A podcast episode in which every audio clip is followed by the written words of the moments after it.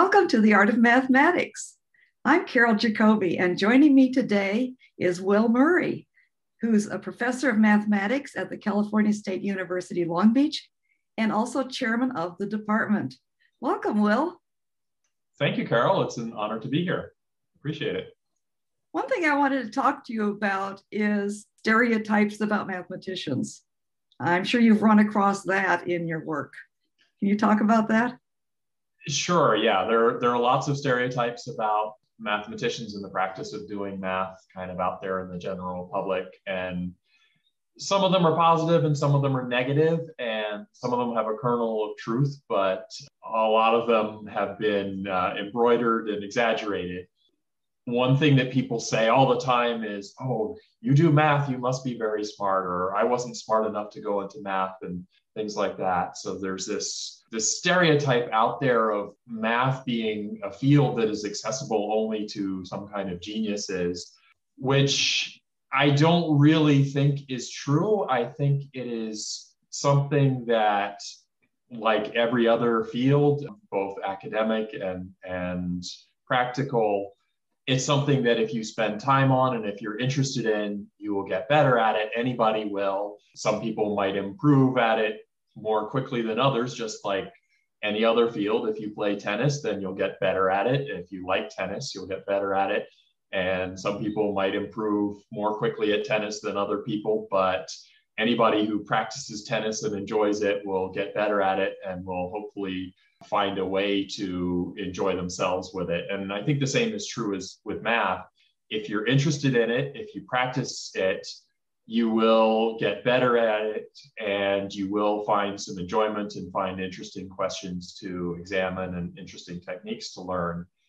I think one of the reasons that people have this stereotype is that math is one of the few fields that almost everybody has been forced to engage with at some point. If you aren't interested in tennis, then there's really no reason to play tennis in your whole life. But uh, if you aren't tr- interested in math, there's sort of no escaping it. And so a lot of people have been kind of forced into it, found that they weren't interested or not stimulated by the circumstances in which they studied it. And so they kind of became turned off by math. And as a result, it became this sort of mysterious thing. And so people sort of arrived at this stereotype that the people who do enjoy math and who do engage with it and consequently have some success in learning something about mathematical patterns, they have this genius image, which I think really isn't especially accurate. I think it's, you know, you can be very talented at, in all manners of human endeavor, and certainly math is one of them, but, you know, being a, a, talented mathematician doesn't make you a genius any more than being a talented player of a musical instrument or a sport or a, a very insightful historian or, or you know a, a, talented linguist. So it's a little strange that we got that stereotype but um, it's something that you know mathematicians certainly sometimes enjoy exploiting and saying oh yes it's very true.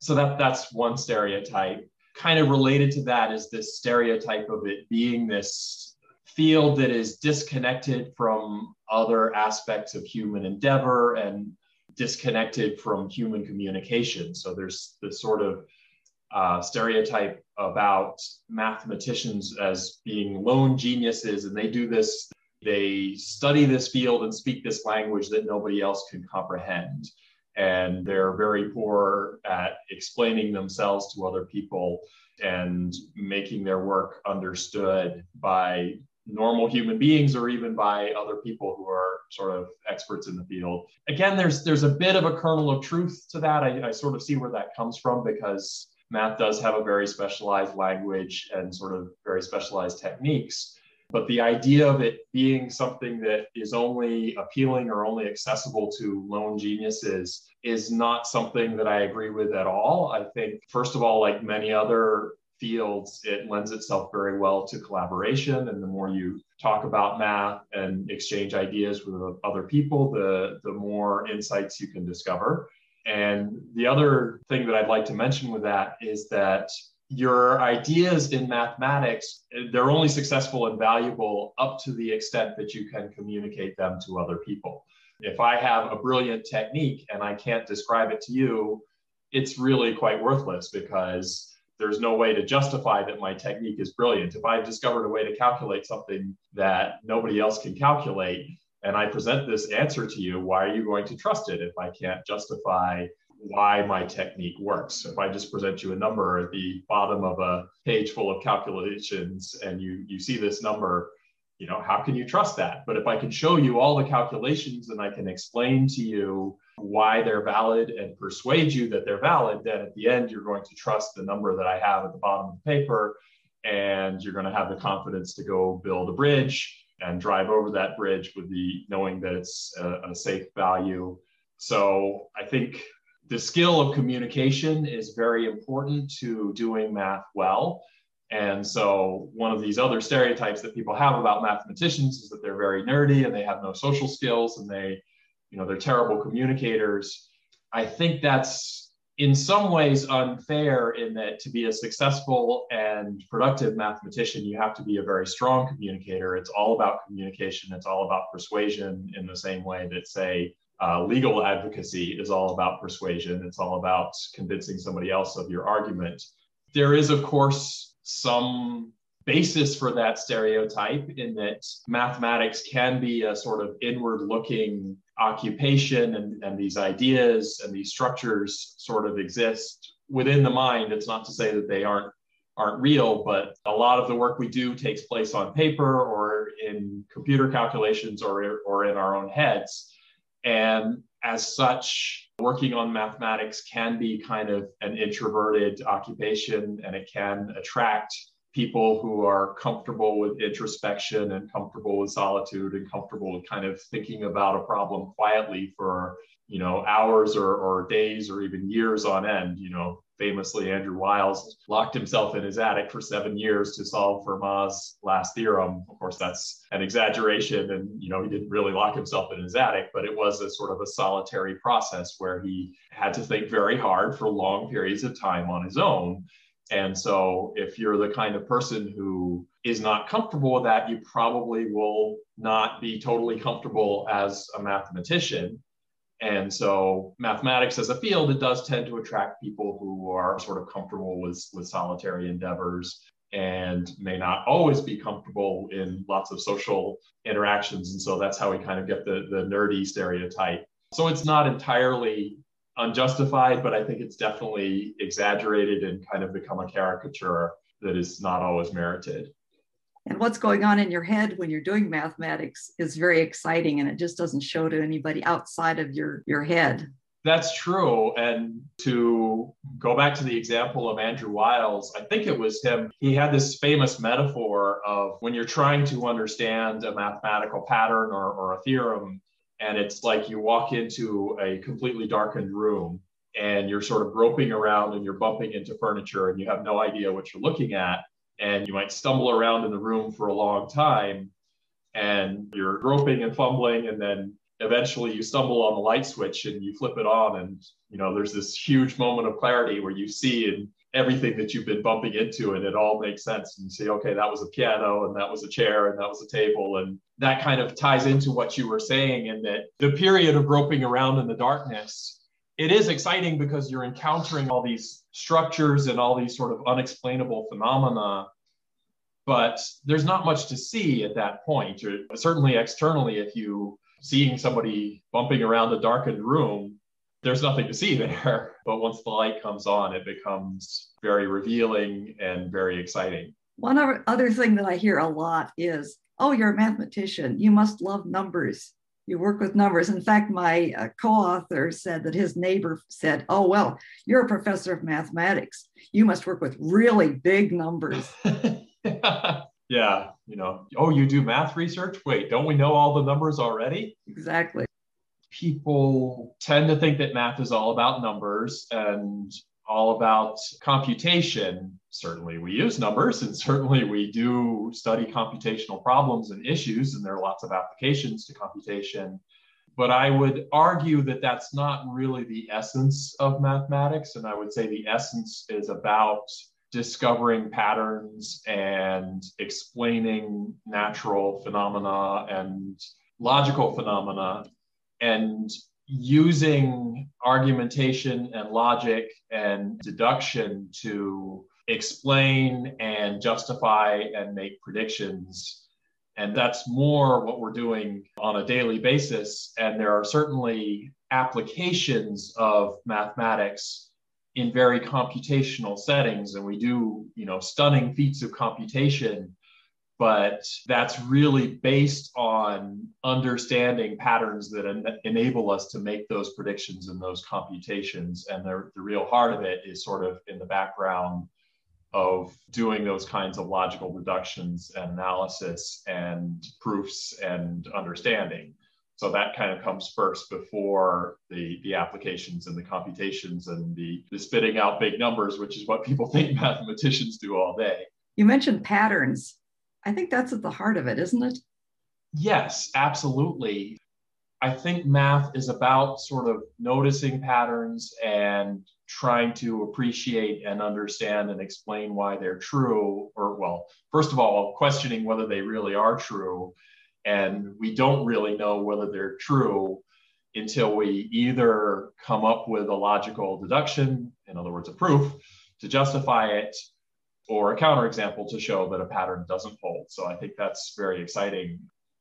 One of my favorite examples of the stereotypes of the real that the real world outside of the mathematical community has about math was when I saw a description of this of Sudoku puzzles. And it was saying that Sudoku puzzles have they do have numbers in them, but they're not about math. Don't worry, there's no math in Sudoku and it's all just about logic. So don't worry, there's no math. And I thought that encapsulated so many different incorrect stereotypes because, first of all, it was saying people would assume that it's about math because it has numbers in it. So math must be about numbers. And of course, that's not necessarily right. And then it was saying that because there's no arithmetic involved in Sudoku, I mean, it's not really important that they're numbers at all.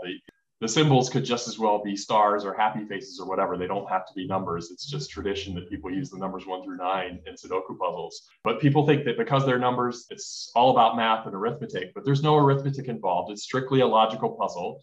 And the whole point of Sudoku is that there are strictly logical ways to uh, start with a sparse puzzle and then deduce your way to a solution. And then you don't really have to check it because once you've solved it, you know that you have the correct solution because it obeys all the rules and you followed all the rules and you only made logical steps that you could fully justify that kind of forced you to fill in each number. So that's kind of exactly what mathematicians do is they start with logical rules and they say, well, if I can't do this, I have to do this. And eventually they kind of deduce their way to a theorem and say, well, the, the world must be this way because I've derived it from first principles. To me, that was kind of funny to see people thinking that that was not what math was at all, when actually that is math.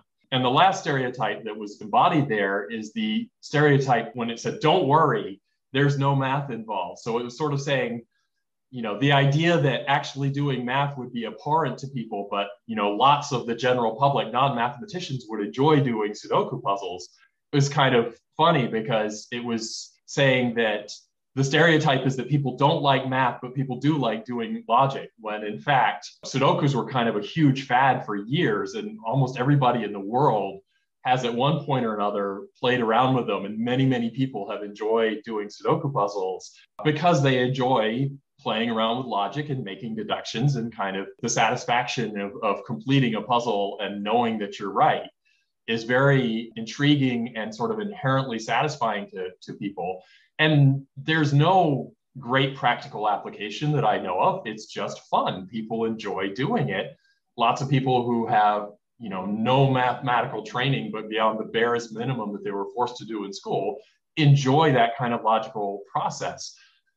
That to me is a sign that what we do in mathematics, that is logical deduction and kind of engaging with puzzles, can be extremely entertaining for its in its own right and extremely satisfying to very large segments of the population and many many more people than would think that they are actually interested in math as presented in a stereotype yeah that's a great example tricking people into doing math Exactly. Yeah. Yeah.